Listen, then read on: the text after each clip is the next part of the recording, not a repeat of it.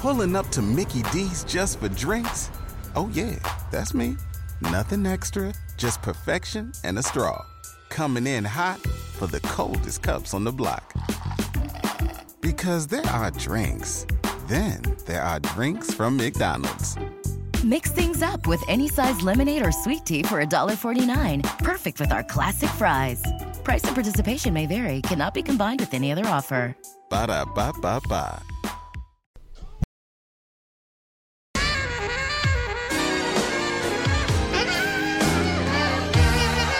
Welcome to Freedom Through Faith. Prepare to be blessed as pastor and teacher Robert Thibodeau leads us into the anointed study of the Word of God, teaching and empowering you how to impact your world with the gospel of Jesus Christ, teaching you how to receive the blessings and provisions of God and how to walk through this life with freedom through faith. And now, here's Pastor Robert Thibodeau. Glory to God. Hallelujah. Hello, everyone, everywhere. This is Pastor Robert Thibodeau. Welcome to Freedom Through Faith. Amen. We're so blessed that you could join us today. We're continuing our study today in, in the study or the story of the prodigal son. Uh, we've been having quite a good time with this. We've gotten a lot of insight from the Holy Spirit, and we're going to continue that today. Amen. But first, let's go to the Lord prayer with or go to the Lord with a word of prayer. Father, in Jesus' name, we come this day seeking your wisdom as revealed to us in your word. Lord, may your Holy Spirit have free reign to talk to us, to come into our hearts. May we have ears to hear, hearts to perceive the wisdom of your Holy Spirit leading us and guiding us and directing us through the study of your word. That your word be planted down deep into our hearts and then bring forth fruit worthy for you. We thank you for your word.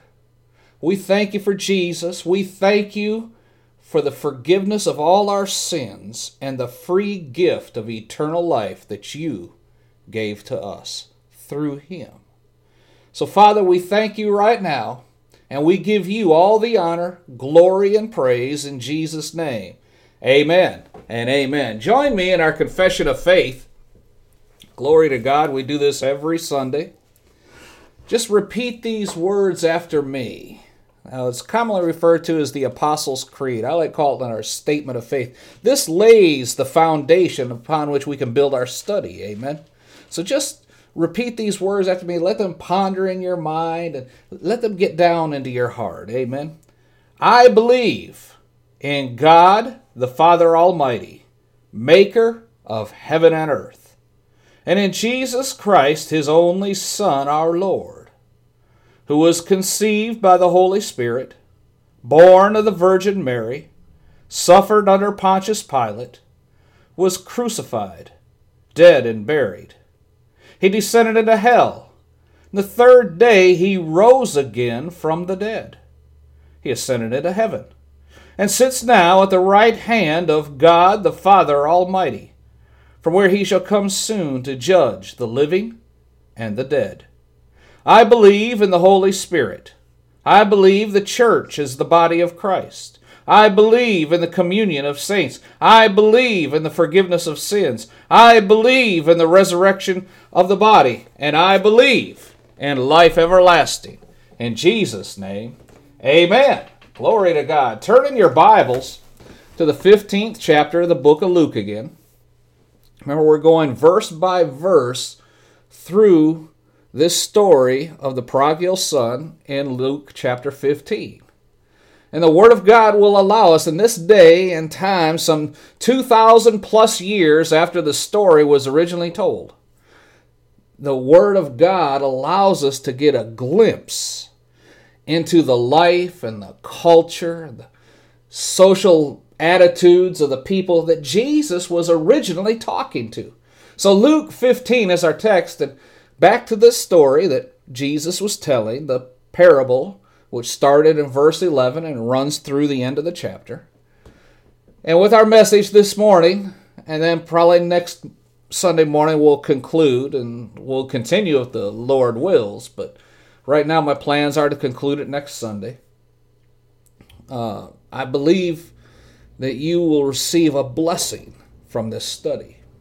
I know I have been as I was preparing for these messages. And I believe the Lord has shown us some things that most people either had no idea of or were simply being glossed over, or perhaps the Lord has shown some of you uh, some things that bring that aha moment in your lives. I mean, in your study of the Word. Amen. And Luke 15, it, it, the, the story that we're studying, the prodigal son is the common name for it. It's a simple story. Jesus told it on one occasion, in one setting. But for us, it's taken four parts so far with today's study, probably one more after today, for a total of five and perhaps even six parts to get the full benefit of this well known parable. And that's because we have to fill in so many cultural gaps and we have to learn how people at the time of Jesus lived and how they thought and how they responded according to their culture in order to capture the meaning of the entire story. Now, this has been a very rich, rich story. And as I said, it's known as the study of the prodigal son, but that's not just the whole story. I mean, you could have named it several different things. It's a story of salvation. It's the story of why God became a man and came into this world. It's the story of why he was born in Bethlehem, why he became a human being. He came to bring us salvation. He came to bring us forgiveness of our sins. He came to bring us reconciliation with Himself. And in the end, He came to bring us joy. Amen. And as we read this and dissect it, we realize that He came to bring Himself joy. Glory to God. So many of the songs that are sung at, at Christmas celebrate joy the joy of salvation. And not only our joy in salvation, but the joy of God the Father. Not only the joy of being reconciled, but the joy of being the reconciler.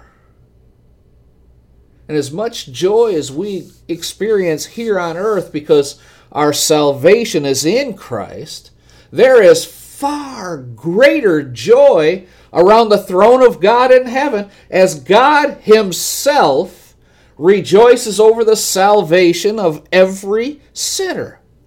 That is the theme of this whole story. And as we began studying a couple weeks ago, there are really three stories in this chapter. You probably know by now, I hope, that the first one is about a shepherd who lost a sheep and found it and then had a celebration. The celebration is indicated in verse 7. There's joy in heaven over one sinner who repents. Amen. The second story is about a woman who lost a very valuable coin and then found it. And she called all her friends to rejoice. And in the same way, in verse 10, excuse me,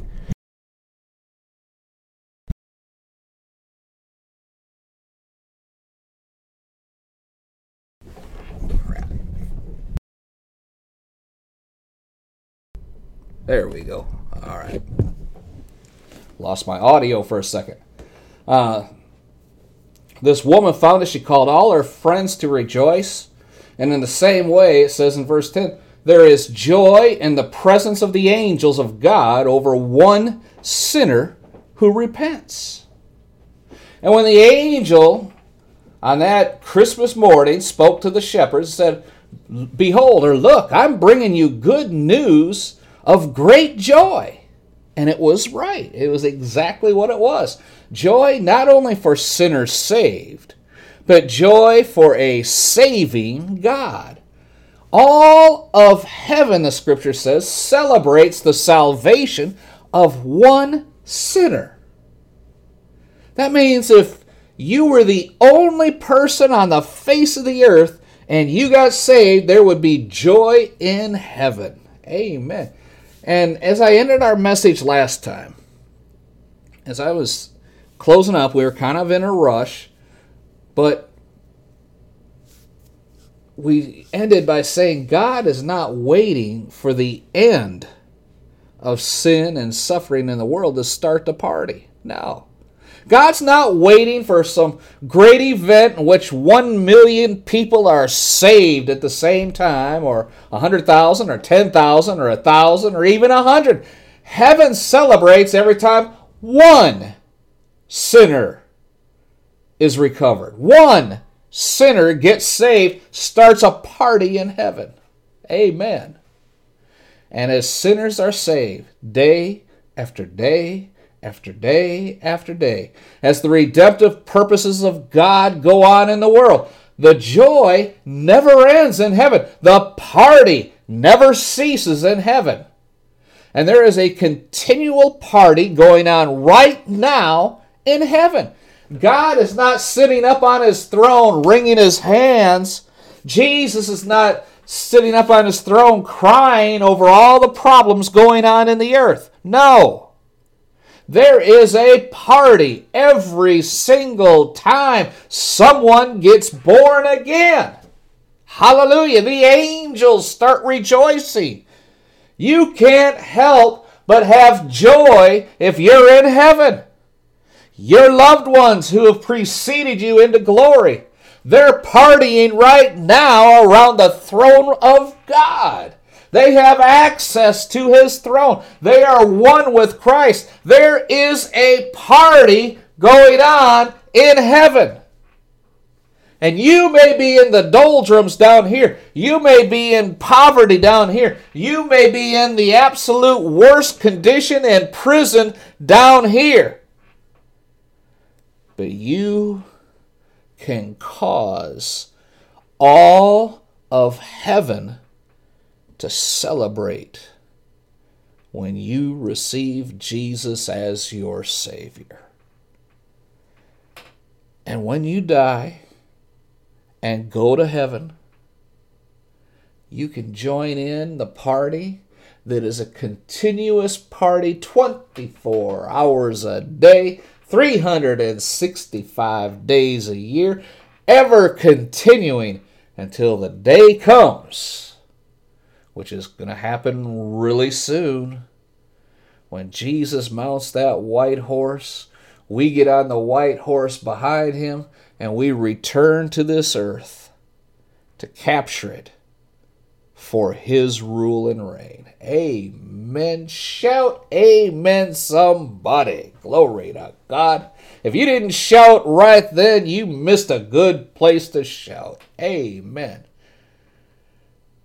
heaven's joy, as we've been studying, is found in recovering the lost. We rejoice in our salvation through Christ. He rejoices, and God the Father rejoices, and the Holy Spirit rejoices, and the angels rejoice. All the glorified saints around the throne rejoice which is why at Christmas time we sing, Joy to the world, the Lord is come. Hallelujah. Oh, I hope I didn't drive everybody away singing right there. Hallelujah. He came, Jesus came to bring salvation, to bring this joy to us, for us, joy to the angels, and most importantly, joy to Himself and the Father. Amen. Amen. You missed another good place to shout right there. Glory to God. Salvation is provided as a gift that Jesus Christ gives to us, and it produces the joy of God. And that's exactly what this story is all about. It's illustrated a shepherd's joy when he finds a sheep, a woman's joy when she finds a coin, and a father's joy when a wayward son comes home. Amen. Shout right there. Glory to God. in Luke chapter 15, verses 11 to 32, is probably the most familiar story of Jesus' stories.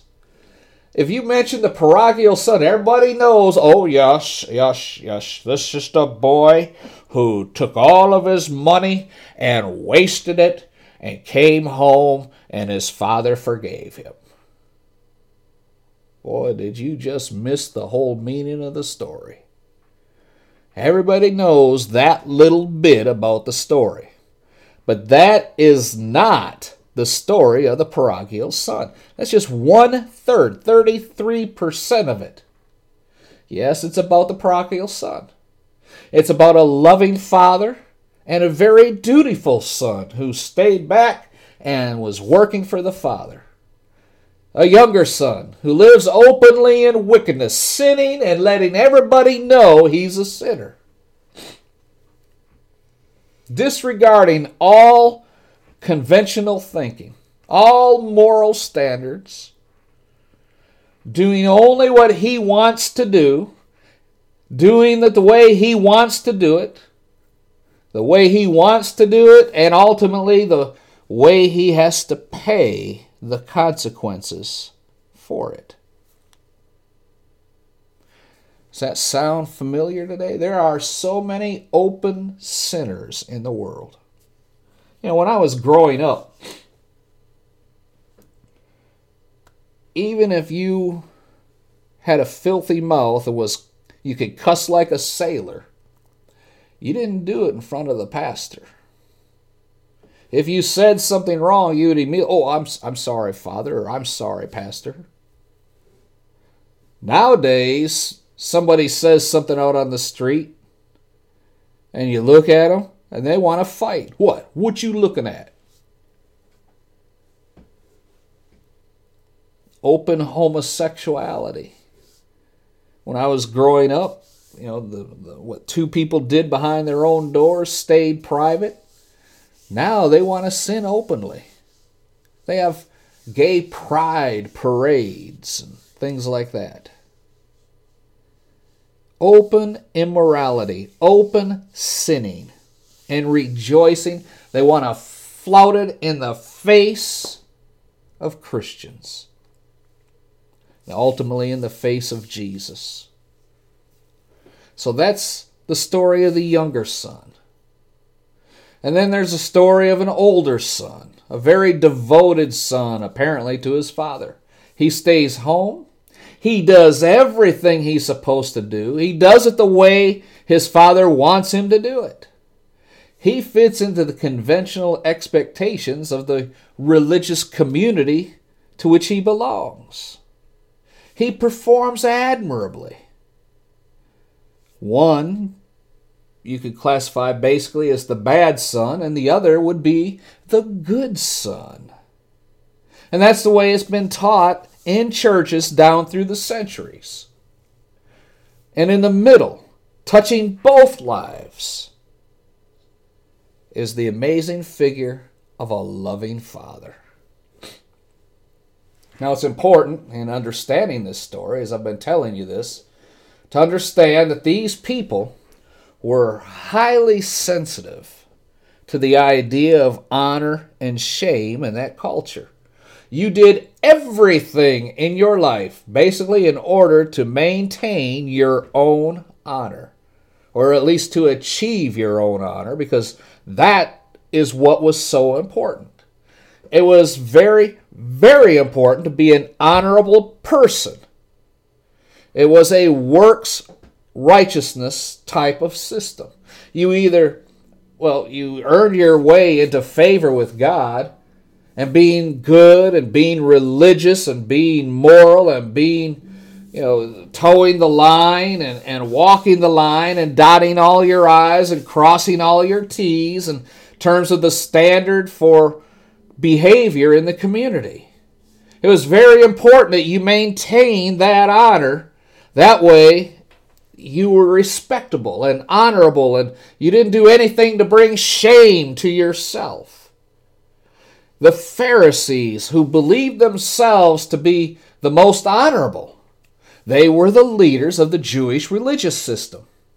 They believed they were the architects of what honor was. And they were also the ones who defined what shame was. They had concluded that Jesus was a shameful, false Messiah, and that he was, in fact, not of God at all, but was representing Satan in the community.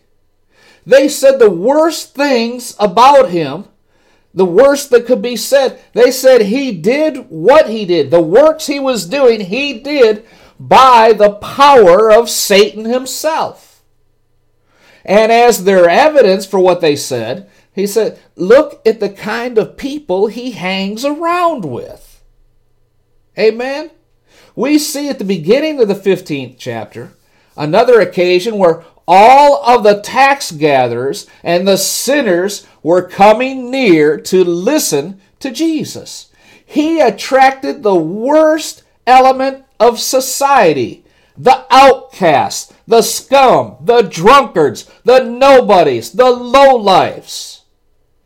Those who had been excommunicated from the synagogue, kicked out of society. Nobody wanted to deal with them, labeled them as socially untouchable.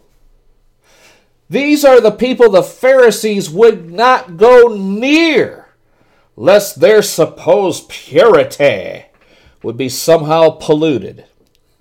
In fact, that was their criticism of Jesus, wasn't it? In verse 2, we read about Jesus. It says, This man receives sinners and eats with them. Anybody who socializes with sinners is basically telling the world that this is where he belongs. And so the Pharisees said they are of Satan, so he must be of Satan also. That's the way they were thinking. That's what they were telling everybody who would listen. Well, Jesus needs to defend himself now. He needs to defend himself and show that he's not of Satan. He needs to inform them and prove to them that he is of God. So, he's telling them three stories to demonstrate this. He is among them because they are like lost sheep that the shepherd has to go and find. He's among them because they are like the lost coin that the woman had to go and find. And he is among them because they are lost like the sinful prodigal son that the father receives back and embraces because he was lost and now he is found. Do they not understand the heart of God? No, they don't.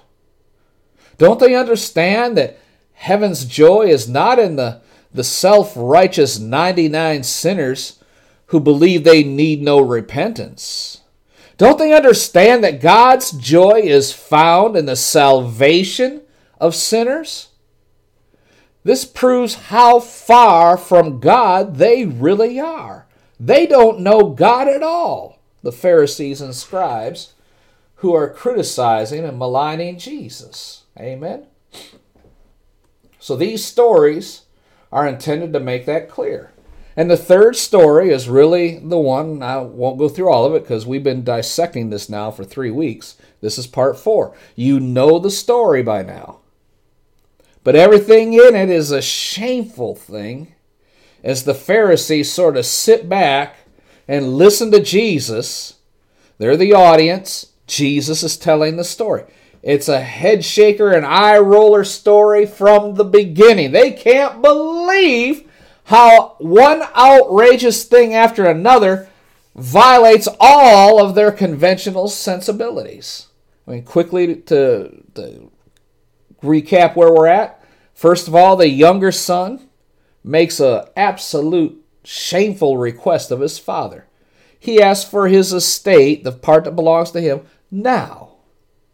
Well, you didn't get that in that culture until your father died. So his request is basically saying, You're in my way. I wish you would die. But since you're not dead, dead, why don't you just act like you're dead and give me what's mine? Oh, shameful, unthinkable in that culture of high honor, and of all people, especially insulting the father of the family. And then the father acts in a shameful way with his shameful response. They were expecting him to punish the son. Instead, he gives him what he asked for. What father would do that? A father should slap him across the face in punishment. Tell him, absolutely not. I will not be so dishonored in this family. But the shameful request of the son is followed by the shameful response, and the father gives him what he wants. This is the request of the sinner in our society to be as free as he can be from God, as free as he wants to be, so he can fulfill his desires and his lusts. And you know what? God gives the sinner that kind of freedom. So be careful of what you ask for. I mean, as far as God's concerned, you can take your sin as far as you want to go. You can take it as deep as you want to go. You can go as high and as wide as you want to go. You can go into every nook and cranny that you choose to go into because it's your choice and God has given you that kind of freedom. Well, Brother Bob, if God gives us that kind of freedom, surely, you know, it, it, it can't be that wrong in His eyes. That's how wrong you are. He gives you that kind of freedom because He designed man with that kind of will. It's written that God desires every man be saved but he does not enforce that will on every man. I seen a little thing on the internet said God does not send any sinner to hell. He just gives the sinner the thing he wants. Because if you reject salvation through Jesus and you try to get it any other way, your choice has been to reject the plan of salvation, which leaves you with condemnation in the end. Amen. That's the kind of freedom God has given to every person. So the shameful request and the shameful response is followed by shameful rebellion. The story goes on, verses 13 to 16. The son goes away into a far country. Remember, first he liquidated all of the assets he was given, selling it cheap at a fire sale. Even though the other people know the father's still alive and that the father's still controlling everything, they now have deed to that property. When the father dies, it's theirs. So the son liquidates everything, takes the cash, goes into a far country, leaving the nation of Israel, as it were, goes into a forbidden Gentile land, an unclean land. So unclean that a Jew coming back would have to shake the Gentile dirt off his clothes so he didn't even bring it into the land of Israel. And he ends up trying to eat the food given to pigs an unclean animal. And he's working for a Gentile for no pay. His pay was permission to eat some of the pig slop. All he's given for his work is the opportunity, the right to try and fight the pigs for the scraps they were eating. It is rebellion that brings this son to absolute rock bottom. The Pharisees are in shock. It just can't get any lower than this in their eyes. he wastes his entire substance, his entire inheritance, involving himself with prostitutes and and malcontents and you know he just parties the whole time has all these friends until things get bad and his money runs out and all of these so-called friends leave him high and dry he runs completely out of money which his father had given him like i said which he turned into cash as fast as he could at a fire sale rate now he's got cash, he wastes it, and it's gone. Then a famine hits. There's no resources at all. And he ends up with the pigs. And that leads from his rebellion by a legitimate repentance. He feels so bad in verses 17 through 19. He says, Look, I have nowhere to go. I'm going to die. I'm hungry. I remember my father pays the people who are just day laborers for work, work who work for him. He pays them more than they need, which is in his mind saying that his father is kind and his father's generous, a good man.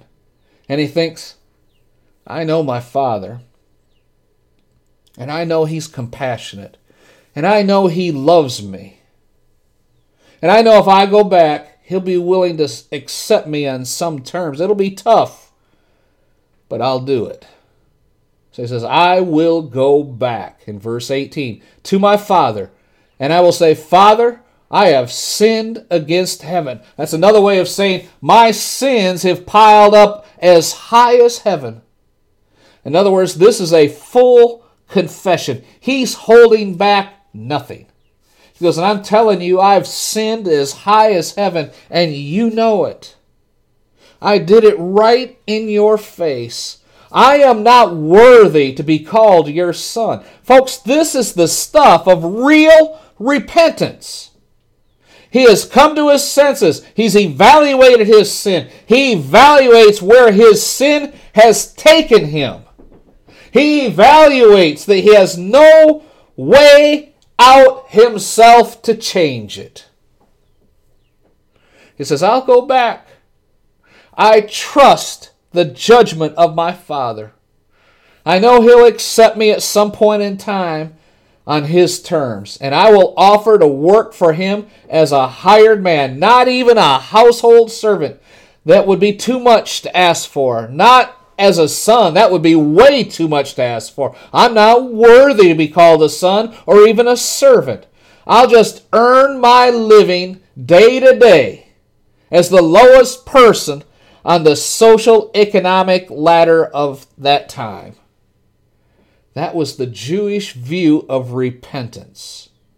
You feel sorry, you go to God and say you're sorry. Say, okay, God, what do I need to do? And God says, well, first you have to make restitution. You're going to have to work off all your debt. And if you work long enough and hard enough, and if you're faithful enough, and do your religious duty, and you do your righteous works, and if you remain moral, and if you're good, then maybe, just maybe, somewhere down the road, after you paid back all the money you lost, you completely restore what you've wasted, then maybe there'll be a potential chance for reconciliation at that point in time. But you've got to do it to the end. That's the way the people of Jesus' day, and especially the Pharisees, viewed repentance.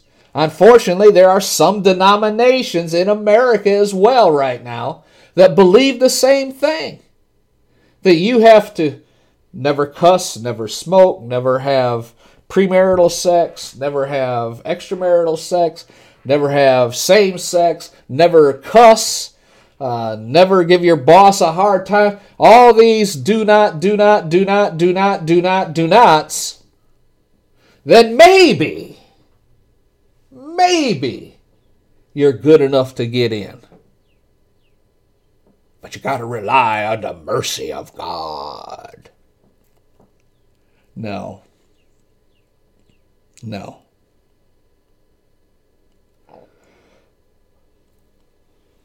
Okay, I'm not going to go down that road right now. We'll get there. We haven't even gotten to the main theme of what I want to teach yet. All right. Oh, salvation in the legalistic system of Judaism and in any other legalistic system in the world. And, and all religions basically are a form of work slash salvation with the exception of true Christianity. They're all the same. Good people go to heaven. People who are righteous, people who are religious, people who do good things. And if you do them long enough and well enough, that's going to show God that you're a good person and that's how you go to heaven. You'll hear people, I hear it all the time when I talk to someone, you know, do you believe in Jesus? Are you saved? Are you a Christian? Sometimes their response is, well, I don't go to church, but I help out at the homeless shelter once a month and, you know, they're they're trying to verify and that they are doing good. They're a good person because they're doing works. That's not how you get to God. And he had that conventional kind of thinking in the story. Jer- Jesus makes this son a Jew, subject to Jewish thinking and Jewish culture and Jewish ways. So he says, I'm going to go back and earn my way back into the favor of my Father. I will go and earn my salvation. I'm going to do whatever it takes for long as it takes to get my way back into my Father's house and into his treasures and into his heaven. And so he comes back. Now remember, the Pharisees are listening to all this. They're saying this whole thing is a big story of shame. I mean, a shameful request, a shameful response, a shameful rebellion. Here is shameful repentance. That's good. He's going to come back, and now the Father will finally put this boy in his place. He's going to restore his sense of honor. But the Father gives the Son a shameful repentance in the eyes of the Pharisees. It's amazing. In verse 20 says he gets up and comes to his father. And when he gets there, he arrives in stinking garments that smell like a pig. He has nothing at all. He's destitute, absolutely broke, basically bankrupt. He has nothing. And his father spotted him a long way off, which indicates that the father has been looking for him and waiting for him and praying for him and hoping for him, suffering in silence in his absence, loving him even while he's gone. And the father sees him a long way off, feels compassion for him, and then the father does something absolutely unthinkable. He hikes up the skirt of his garment and runs right through town, which any nobleman in the Middle Eastern cultures would never do. That was unacceptable behavior. First of all, you do not allow your legs to be shown in public. We went into detail on that last time. But he runs, and he runs through town to get to the boy before the boy gets to town.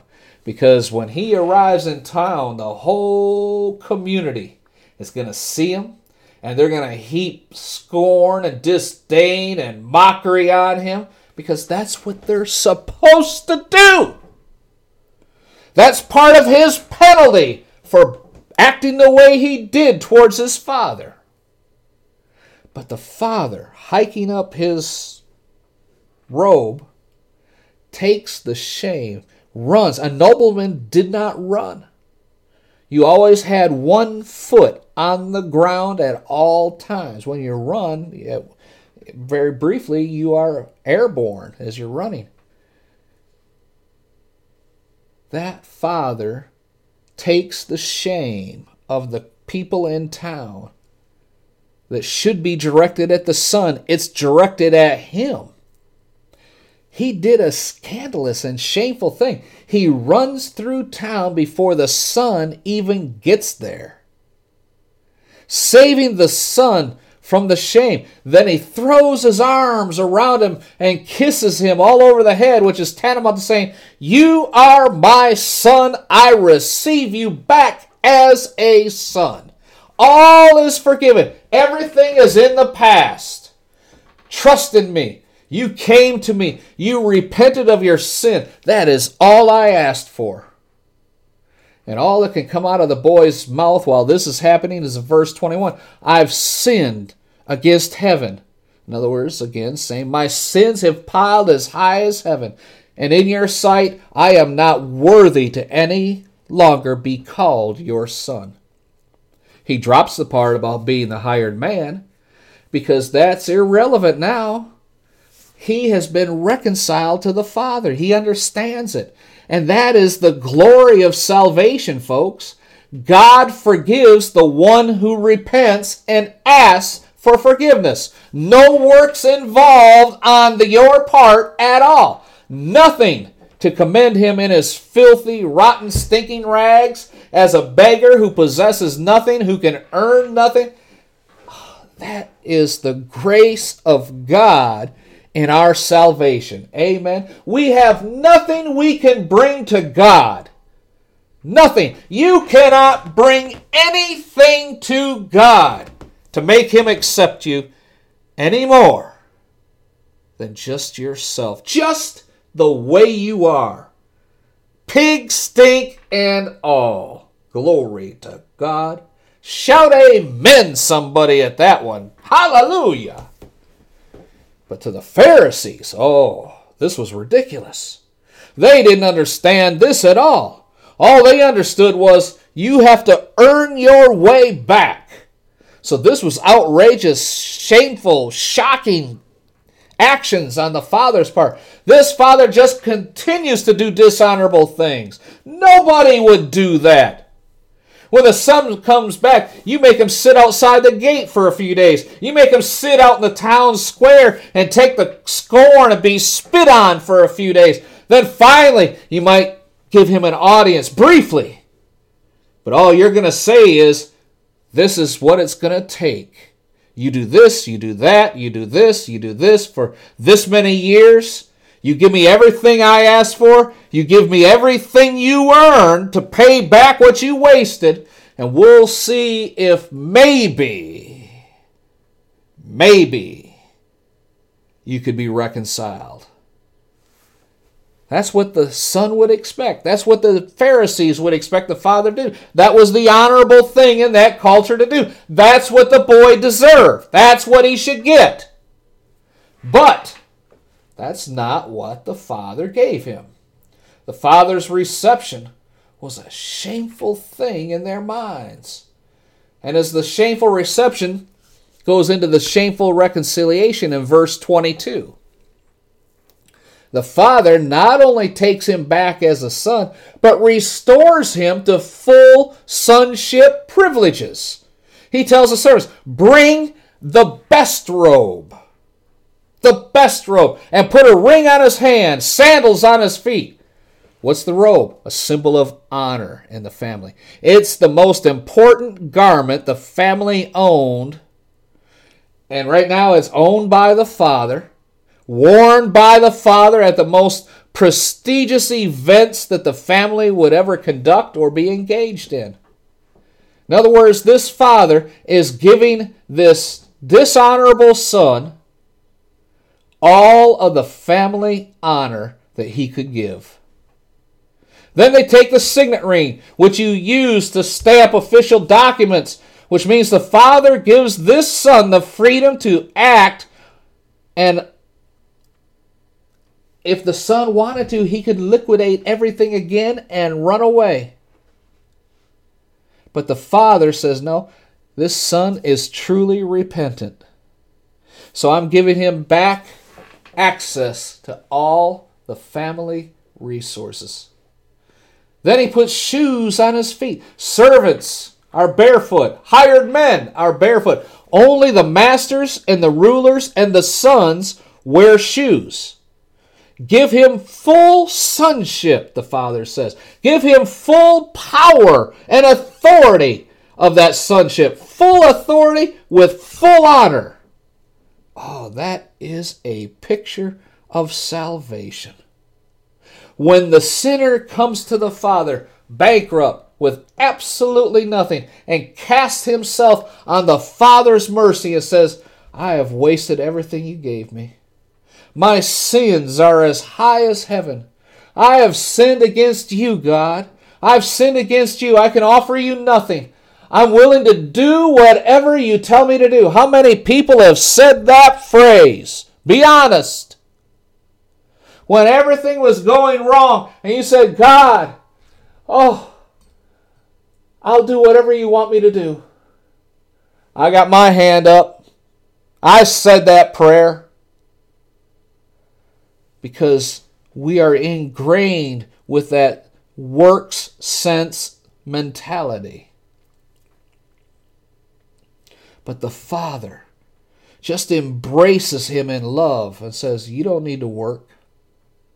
I give you full sonship with all the rights and the privileges, all the honor, all the authority of Jesus.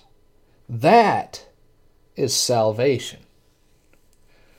And then what does the Father do? Or why does he do that? Because it brings him joy.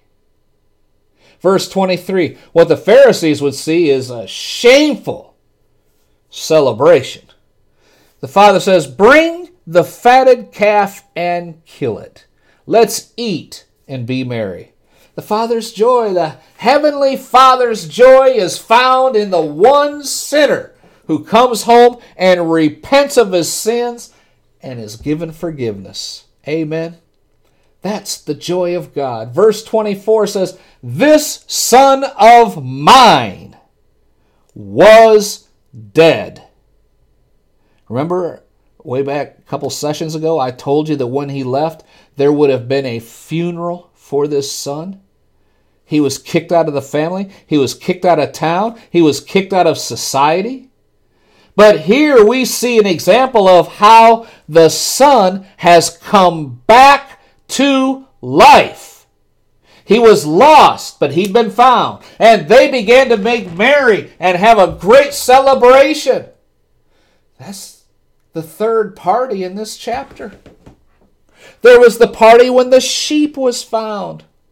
There was a party when the coin was found. And now there's a party when the son that was lost has been found. And that is the whole point that Jesus has been trying to get across to his audience.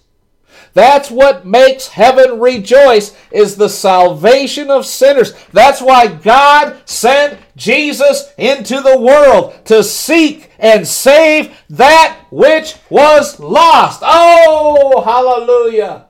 Thank you, Jesus. Praise you, God. Hallelujah.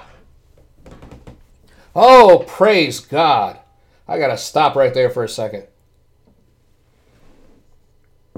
Jesus, the Son of Man, has come to seek and to save that which was lost. Not just for the joy of the sinner, not just for the joy of the people in the church. Oh, yay! Three people got saved today. Well, praise God for the three people. Jesus didn't come to make you happy. Jesus didn't come to justify that your church saved three people today. Oh, thank you, Jesus.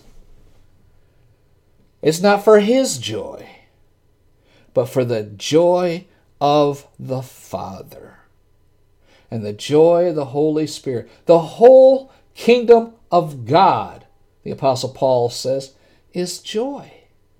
And when we get to heaven, it's going to be one long everlasting celebration. Praise God. Okay, I said all that over the last 45 minutes or so just to get you caught up in case you are just joining us. And at this point, the third character enters the scene the older son.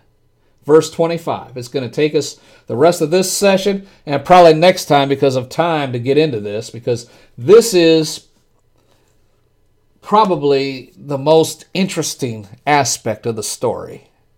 So I don't want to rush it.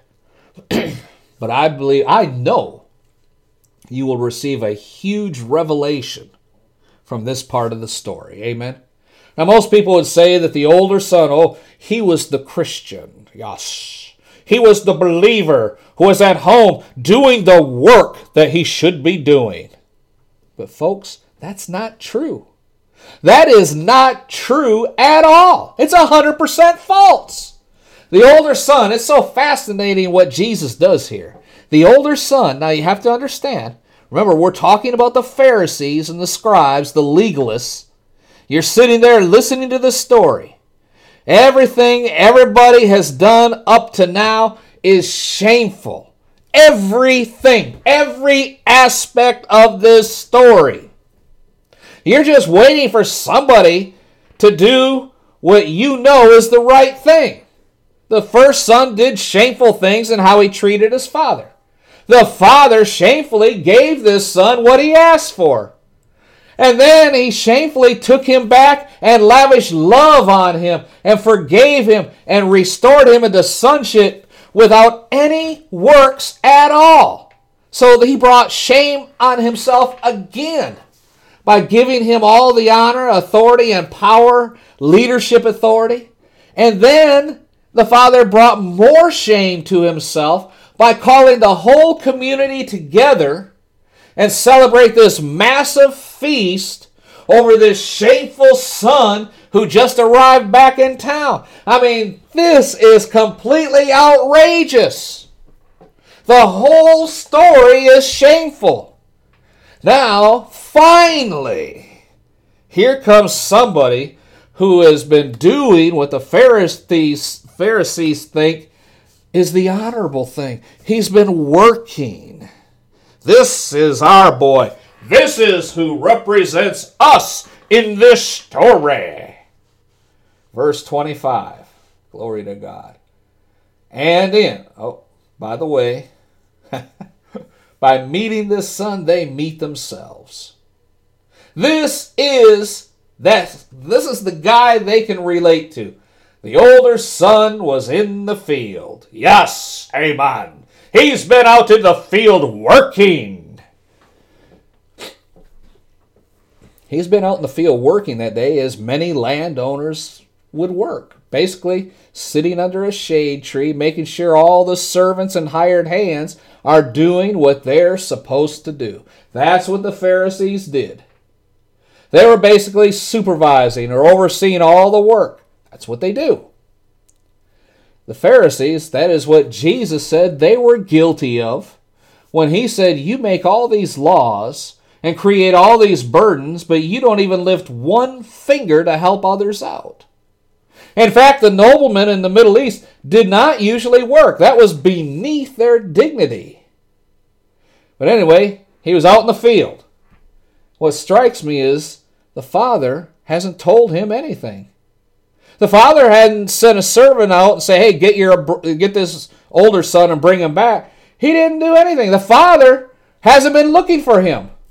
He didn't send a messenger out, say wherever he was, "Hey, hey, hey, your brother's back. We're going to have a party. Come on. Come greet your brother and embrace him and rejoice with me. Let's get this party off the ground." He didn't say that. He didn't do that. Because, look, he was, number one, primary the num- this son was the primary party planner in the family. That was the job of the firstborn son. He had the responsibility to carry off all the events, major events of the family, particularly those that were designed to bring honor to the family. And this party was in honor of the family. Not so much the son who came back, but of the father who took him back. The whole village came together to give honor to this loving, gracious, merciful, forgiving, reconciling father.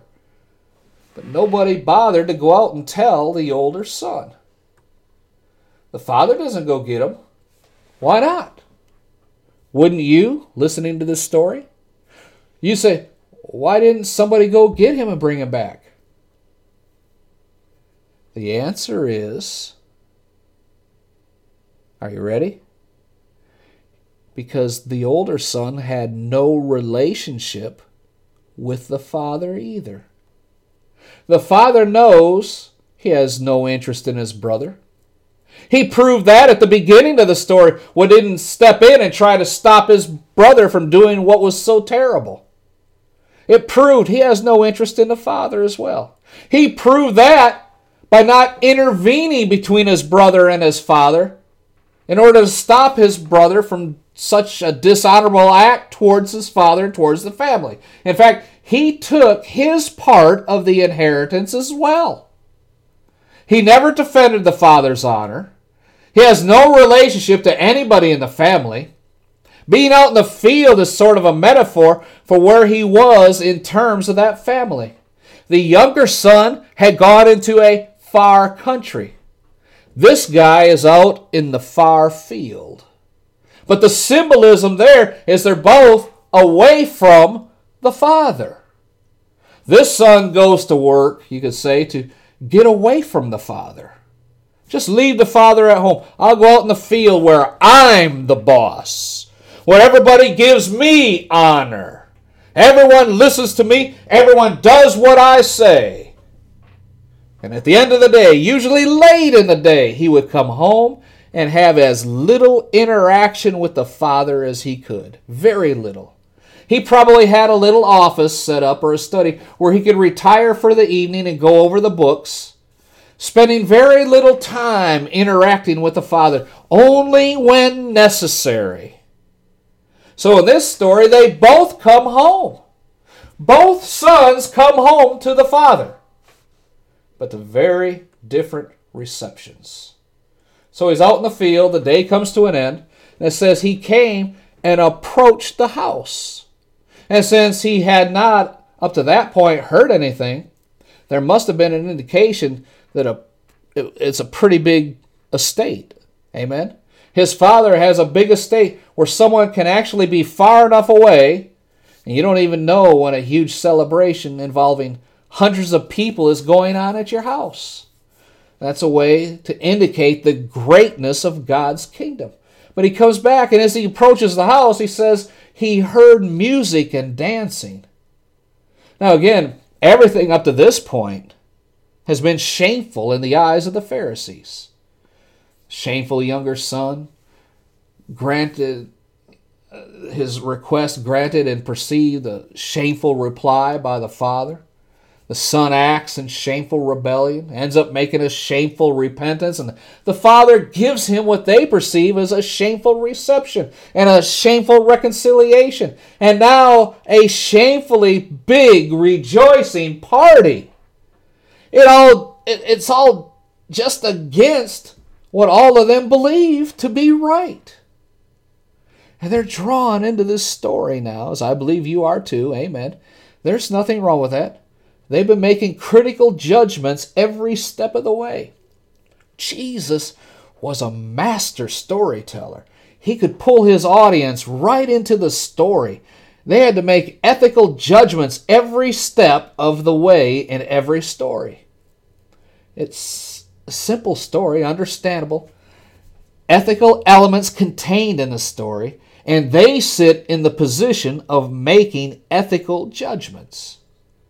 They there there they are, the experts on honor and shame, having been surprised and shocked at every level, at every part of the story, and now they're basically outraged by the conduct of everybody. And Jesus is about to introduce them to themselves. Someone who turns out to be just like them. It's brilliant stuff. It is really brilliant when you analyze it the way we've been going through it. They understand nothing of divine grace. They resent divine grace. They don't understand the heart of God. They don't understand His mercy, His tenderness, His compassion, or His forgiveness, and the desire to reconcile with sinners. They know absolutely nothing about that. That's why they don't understand why Jesus, God in human flesh, spends his time with sinners. The older son is the one guy who makes sense to them. They resent the unholy son. They see him as the opposite of their own self righteous selves. They think the father is some kind of an idiot for shaming himself in the way he treats this son. But finally, they have somebody they can identify with, somebody who knows what honor is. He's been out working, doing the works, doing what he's supposed to do honorably. And now he comes home, and as he approaches the house, not having been included in anything at all, not the planning or anything, the father knows that. He knows this boy has no interest in him. He knows he has no concern for the father's joy. He knows he doesn't care at all about his younger brother. He knows that. He has no love for his father, no desire to honor his father, grieving, even though his father is grieving towards the wayward son, he doesn't care. He doesn't care at all about his father. He is a Pharisee. Pharisee. He pretends to stay in the Father's house, to be dutiful, to do what the Father says, to hang around, to get what he wants, to get the Father's approval and affirmation and wealth and land and community prestige. He wants to appear religious. He wants to appear as the dutiful son in the eyes of society. On the outside, he upholds all of the conventional modes of external honor. So he comes home and he hears the music and the dancing. The, the Greek word is symphonist. We get the Greek word, or we get the word symphony, and choros, which is chorus. So he hears a party going on. There's music. And in those days, the men danced in a circle, men only. There was clapping and singing, and there'd be instruments for the music. The word symphonasis is originally a double word meaning. In some Arabic translations, it referred to voices together. So there's voices, instruments, dancing, singing. The whole thing is going on. It's a huge celebration. The fatted calf has been killed. What they did not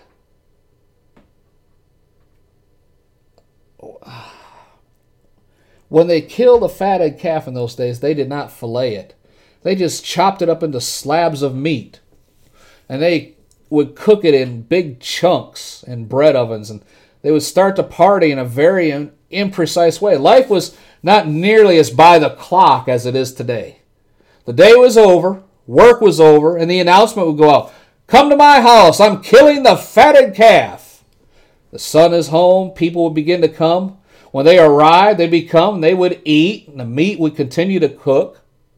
And it would be continually cooked for hours, and the singing and celebrating would go on as well into the night as the ebb and flow of this wonderful celebration took place.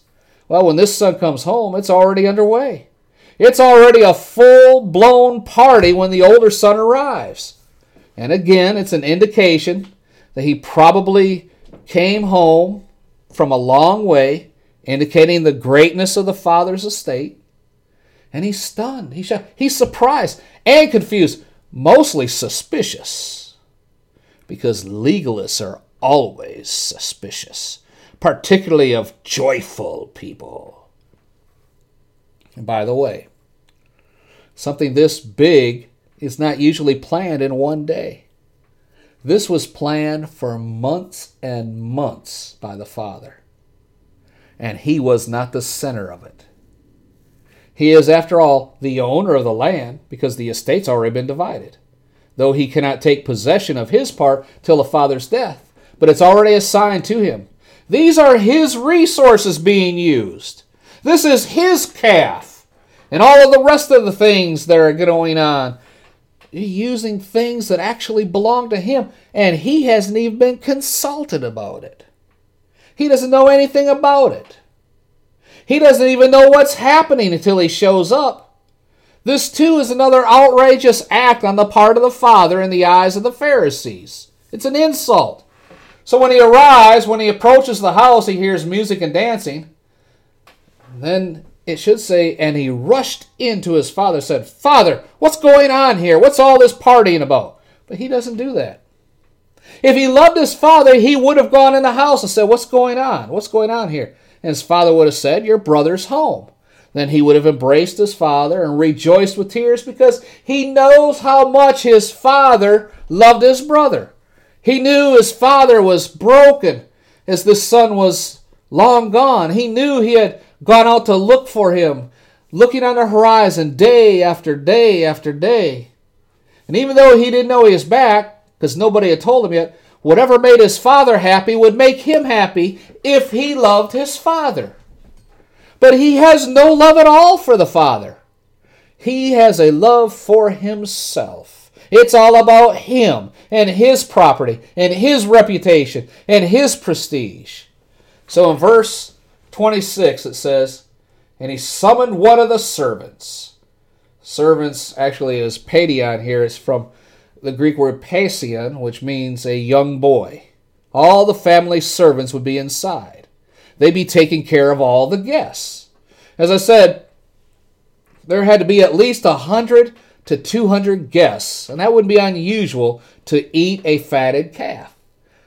Not everybody ate a 16 ounce piece of beef, and the fact is, they didn't eat a lot of meat except on special occasions, but then not a lot. But on the outside, there were these young boys. What this tells us a little bit about the Middle Eastern culture. The adults would all be inside, they would all be in the house or in the courtyard of the house having this great celebration. At some point, out on the fridges would be the kids that didn't get to come but they were sort of the perimeter celebratory crowd, you know, the, the fringe participants. The young boys would all hang out on the edges because this is a huge event. This would be the first group that he would meet as he comes in, and the first ones he runs into after he hears all of this partying going on. He'd find these young boys. So in verse 26, he began inquiring what these things might be. This is shocking. What in the world? I go out to work. It's a day like any other day. I hadn't heard anything special going on. I go out, I sit under this tree, make sure everybody's doing what they are supposed to do. I come home, and you've got the biggest celebration ever. What's going on? Why wasn't I consulted? Why wasn't I told? How is it I don't even know about this? And one of the young boys says to him in verse 27 Your brother has come home. Uh oh. What should, what should have filled his heart with joy didn't. That news should have been enough that he that after he heard what was said, he should rush in because he knew how his brother's life had started out when he left. He must have been so anxious and excited to find out the whole how the whole thing ended up. He knew his father's heart was broken when his brother left. He knew how regularly the father looked for him and longed for him, probably talked about him. He loved his father. At that point, he would have immediately run inside. But it really was fear when he heard his brother came back. Your brother has come home, and your father has killed the fatted calf because he received him back safe and sound. His worst fears. His brother came back, and his father received him back. This outrageous conduct is more than this older brother can take. Look at the phrase safe and sound. That's a funny thing, isn't it? It's an old English colloquialism that seems to last even in our modern translation. The Greek actually translated from a word where we get hygiene. It basically means wholeness or well being. But in the Septuagint, which is the Greek translation of the Old Testament, the word is always connected to shalom, which means what? It means peace. That's really what he's saying. It's not that he's not physically hurt, it's not limited to that. He's received back in peace. This is not just good health. This is shalom. This is peace and a full reconciliation between a father and a son. It isn't that his son came back and the to- father told him to sit on the edge of town for a week and think about what he did until he gained the right to talk to his father. And then he'd give him the things he needed to do to earn back his reconcili- reconciliation. It's not that. The father received him and received him in shalom. He's made peace forever. That's why there's a party. There would be a party if he had come back and had to work, or I'm sorry, there would not be a party if he had to come back and work for the next 20 years. This is the worst possible scenario because now the father is using the older son's resources for the party. The son has already depleted the whole family treasury by taking his half, selling it on the cheap, and leaving, which meant that the whole thing could not grow. So the older son, when the father died, could have more. No, the younger son is now back, depleting even more of the family resources. And the foolish father is using these resources on him. The son is the favorite guest at the banquet.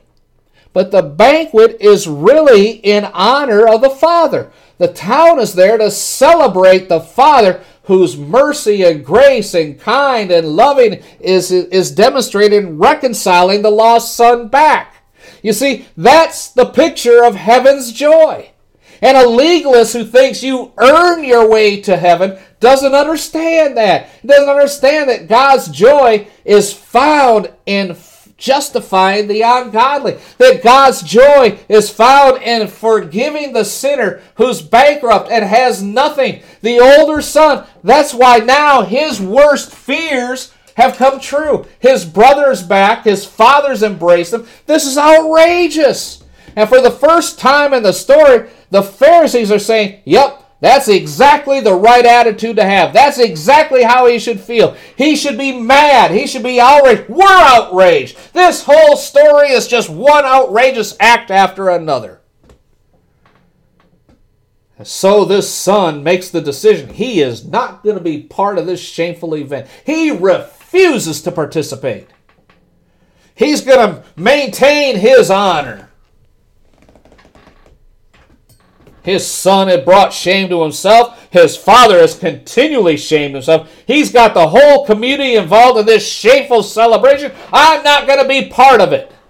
Verse 28 says, He became angry and was not willing to go in. Of course not. That's the answer to the original issue, isn't it? The Pharisee said, Look, you receive and eat with sinners. You have a banquet with sinners. How can you do that? They didn't understand that God's joy and God in Christ, Christ's joy, was in receiving repentant sinners, paragios, the immoral, the outcasts. But for a legalist, that is outrageous conduct. Absolutely outrageous. But what you see is he had no love at all for his brother. He did not rejoice in his brother coming back home any more than he cared when his brother left. He had no love for the father. He didn't rejoice with his father anymore than what he defended his father at the beginning when his father was hearing the request from the younger son. This is not a believer. He is not a Christian. This is a typical religious hypocrite standing on the outside condemning the gracious work of salvation. He's angry. The only emotion he feels, and you know what? The Pharisees and scribes think he's right. And they're saying, yep, we're angry too. We would be angry too. We'd feel exactly the same way. Folks, don't be like that older brother. As we get ready to close, you don't need to repent if you're already saved. But if you're one of the 99, remember back when Jesus said he comes to seek and save them that were lost? Pray this prayer with me. Father, in the name of Jesus, I come before you as a sinner. I have nothing to bring to you but myself. I accept forgiveness in the name of Jesus, and I ask Jesus now to become my Lord and Savior. Save me, Lord Jesus. I am yours. In Jesus' name, amen. If you pray that prayer, email me at brotherbob at ftfm.org. Be blessed in all you do. You have just heard a message of encouragement from anointed pastor and teacher Robert Thibodeau with Freedom Through Faith Ministries in Baltimore, Maryland. For more information on the Freedom Through Faith Ministries or to invite Pastor Thibodeau to your church, please visit our website www.ftfm.org. That's FTFM for Freedom Through Faith Ministries. Again, that's FTFM.org. Until next time, when we gather together around the Word of God, be blessed. And remember, we serve an awesome God. Lucky Land Casino asking people what's the weirdest place you've gotten lucky? Lucky? In line at the deli, I guess? Aha, in my dentist's office. More than once, actually. Do I have to say? Yes, you do. In the car before my kids' PTA meeting. Really? Yes. Excuse me, what's the weirdest place you've gotten lucky? I never win and tell. Well, there you have it. You can get lucky anywhere playing at LuckyLandSlots.com. Play for free right now. Are you feeling lucky? No purchase necessary. Void where prohibited by law. 18 plus. Terms and conditions apply. See website for details.